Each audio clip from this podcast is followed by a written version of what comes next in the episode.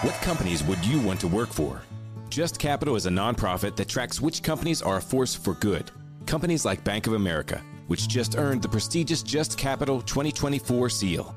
Bank of America is ranked number one in the banking industry and number one for their ongoing commitment to workers, offering best in class benefits, including a minimum wage of $25 an hour by 2025. Visit justcapital.com to learn how a just business is a better business. Furnished by Just Capital. It's the Heather and Poolboy Show on Alice 107.7. It's Thriller Thursday on Alice 107.7. Now back to our stories. We've read nine this morning. You're voting for our winner. So make sure your vote gets in and counts. 403 4321. My parents' house in Jacksonville, we believe, is haunted by the spirit of a child.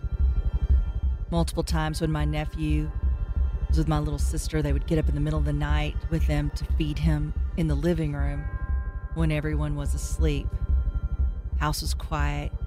You could hear a whisper of a child laughing. It would startle my nephew, which in return would make him cry. You could again hear a whisper, shh, coming from what you could imagine to be a small child. Immediately, he would stop crying and would look behind my sister's shoulder with a blank stare, like he was looking at someone or something. This went on for many nights to the point that my sister started getting really creeped out. She would switch rooms at night, but every room she would be in, the same things would happen. Sometimes you would even hear things through the baby monitor, like footsteps on the hardwood floor or toys moving around at night. Since then, all the babies in the house have grown up and no longer get up in the middle of the night or cry. We believe that the spirit of a child lives in the house and does not like to be disturbed in the middle of the night by a screaming child. Shh.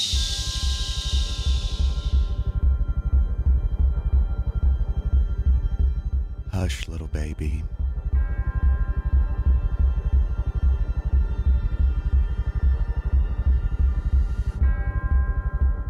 Finally pulled in the driveway and saw my parents had left on the porch light. I just returned from the Friday night football game. I was past my curfew, but knew my parents would be in bed. They usually turned in around 10 every night. And after that hot, muggy August night, I just wanted to shower and get to bed. I opened the door and went into the dark house with only a dim nightlight shining to light my path. I began to walk down the hallway to my room. As I was walking into the hallway, I suddenly saw a large shadow in the shape of a man. It was darker than the night, and it towered over me. It had to be eight feet tall. I was in mid stride and just inches from stepping into the shadow figure. I was so scared, all I could think is to scream out, cursing, so my mother would wake up and run to discipline me. I had already begun to step forward before I could run away from the figure, and then I'd stepped into who or whatever stood before me. I was so petrified I couldn't get my voice to shout out for help. It was as if I was frozen. Physically, it felt as if I had stepped into an icy cold freezer. Emotionally, all I could feel is fear. Whatever this was gave off a sense of pure evil. The next thing that happened is so unbelievable. I thought I must be dreaming, or wished I was dreaming. I heard thunder, and the night lit up with lightning. For a split second, I could see I was trapped in something darker than any night I'd ever seen. I could not get my body to move forward and away from this thing. The light down the hall in my room began to flicker on and off. I knew no one was in my room, and still I just wanted my parents to wake up and scold me for making too much noise or being past my curfew. Anything. If only I could yell out one curse word, I knew my mom would come running to stop me. The shadow figure was so cold and dark. I finally managed to take another step forward and out of the shadow figure. I yelled out, cursing anything to wake my parents. What was seconds felt like forever. My parents' light to their room came on, and I saw my mom and dad come into the hallway. My mom immediately started scolding me for cursing, and then she saw the look on my face. She knew something was wrong. I told them about what just happened. That is when they told me about the accident. My parents told me years ago before they purchased the property, a man and his family were traveling down our road and the man lost control of his vehicle. The man jumped out, leaving his family to crash into the wooded part of our property. The man lived, and his wife, along with two children, died in the crash. They say the man felt so guilty he passed away a short time later and haunts the property in search of his family. My parents don't believe in ghosts or haunted houses, but when they heard about the man in our hallway, they had the home blessed by our pastor. I still have eerie feelings about my parents' house, and my children say they don't like the house, and especially don't like the hallway.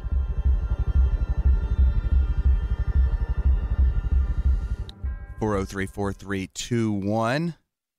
Friday Night Frights. But if you like it, you vote on it. That was our 11th story of the morning. We have more stories on the way on Thriller Thursday, brought to you by Party City, Rock City Outfitters, and Little Caesars Pizza. It's Alice 107.7.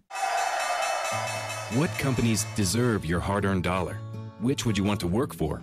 How can you know if they share your values? Just ask us. Just Capital is a nonprofit that tracks who really means business in supporting workers, customers, communities, the environment, and shareholders. We measure progress, track success, and help them be better. When you see the Just Capital seal, you know what's real because just business is better business. Visit justcapital.com to learn who makes your dollar count. Named one of the best personal finance podcasts, The Stacking Benjamin Show with Joe and his friends makes financial literacy fun. I got an email today from the lenpenzo.com HR department. I find Oh. really interesting. I'm an employee of one at at this company, so but somebody from the HR department sent me an email telling me that I had a raise. If I just opened the attachment, I could see how much my raise was. Make sure you click on the links that are in there too. oh, absolutely. They're yeah, safe. I can't wait. This is I'm excited. Find out more by searching the Stacking Benjamins podcast wherever you listen. Heather and Pool Boy. It's Thriller Thursday on Alice 107.7. It is Thriller Thursday. Now back to the stories. After this sip. When I was 15, my parents decided it was time for us to move into a new home. Moving two hours away from my friends was difficult for me. Not only was the transition of schools hard, but going from living in a small home in a busy town to a three story home in the middle of the northern Arkansas mountains was very stressful for my entire family. On the bright side, I was excited about having the entire upstairs to myself. With my parents' bedroom on the opposite side of the house downstairs, I felt like I could do whatever I wanted. At first, nothing seemed out of the ordinary. I was never afraid to be in my own home, let alone be in my room. Until a few months after being settled in. One night, I was in my bed, getting ready to fall asleep. I've always slept on my stomach as I find it most comfortable. I felt myself getting drowsy when all of a sudden I felt a tingle along the back of my neck. The tingling sensation ran up my neck to the back of my head, and that's when I realized it wasn't just a tingle, it was a hand. I felt the fingertips graze my hair and my skull.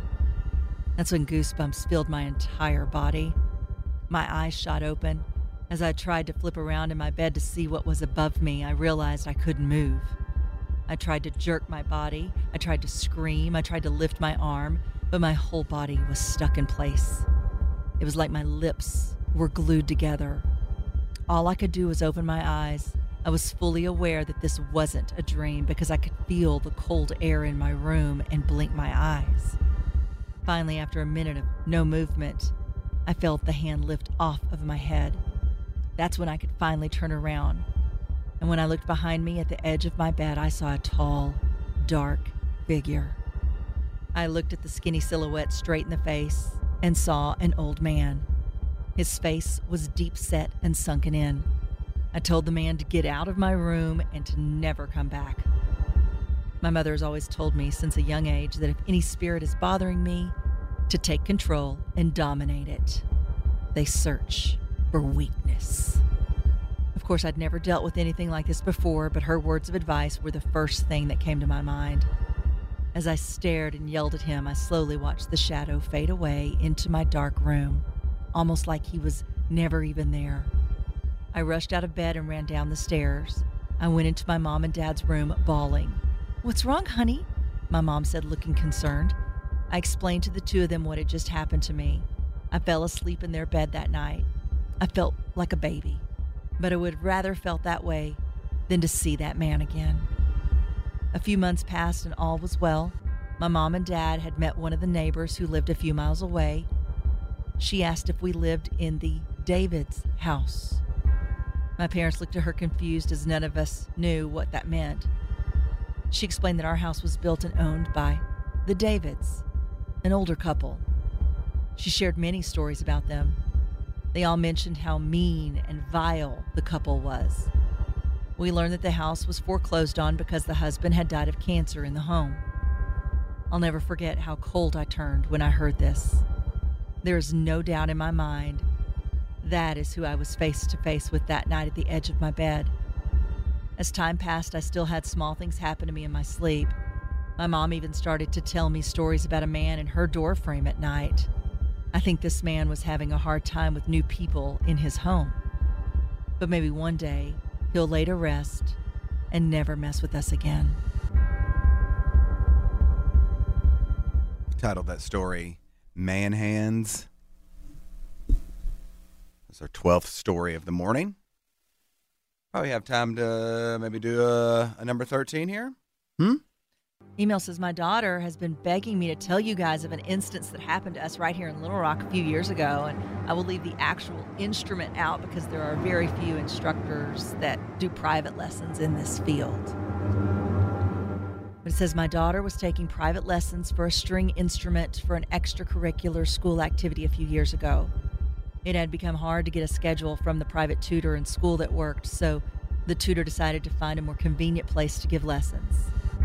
There's a particular church here in Little Rock that has been here for many, many years and always has different functions going on in it a private school, many different outreach programs, private lessons for many different instruments. So when the instructor called me about it, I thought it was perfect, and we set up our first lesson there. Now, this particular instructor was always quirky, an outlier on dress, makeup, everything. She always stood out.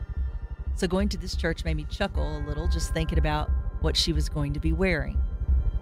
We get there and immediately get lost. This church is massive and so many different corridors, kind of spooky, especially when it's empty.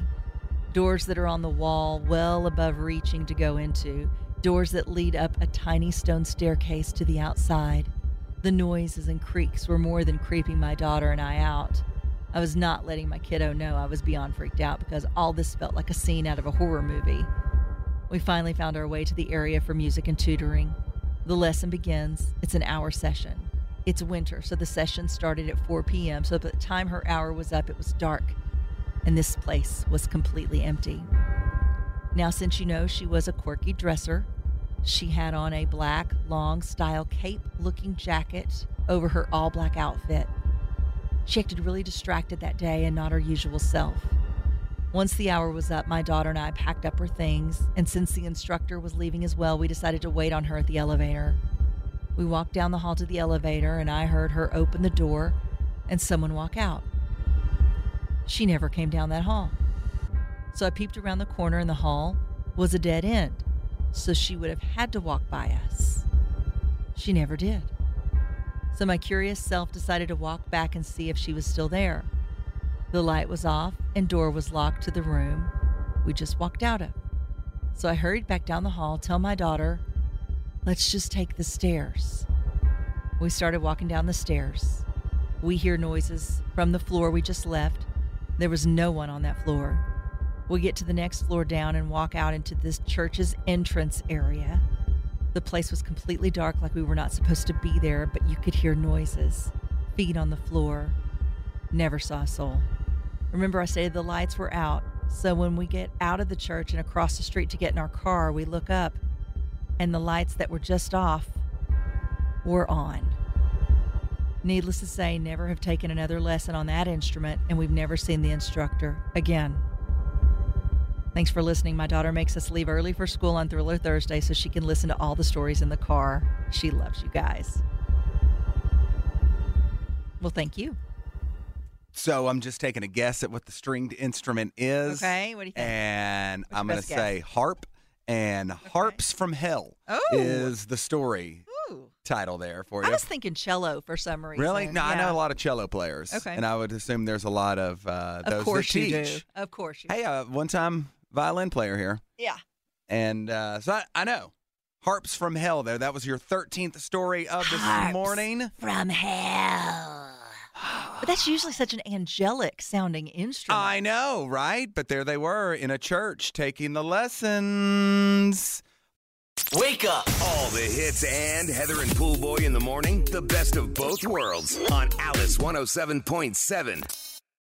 Welcome to Talkville, the ultimate Smallville rewatch podcast. Let's get into season four, episode three, Facade. People get picked on. I got picked on. But Scabby, Abby, Scabby, and the whole school Yeah, just hurt certainly- me. I felt like it wasn't real. If I may, I want to defend the storytellers. The people who created the show wanted you to feel like these people were the worst people ever. They pretty much said the whole school of Smallville High are bad people. Jump in now or catch up on any of the past seasons of Talkville on YouTube or wherever you listen.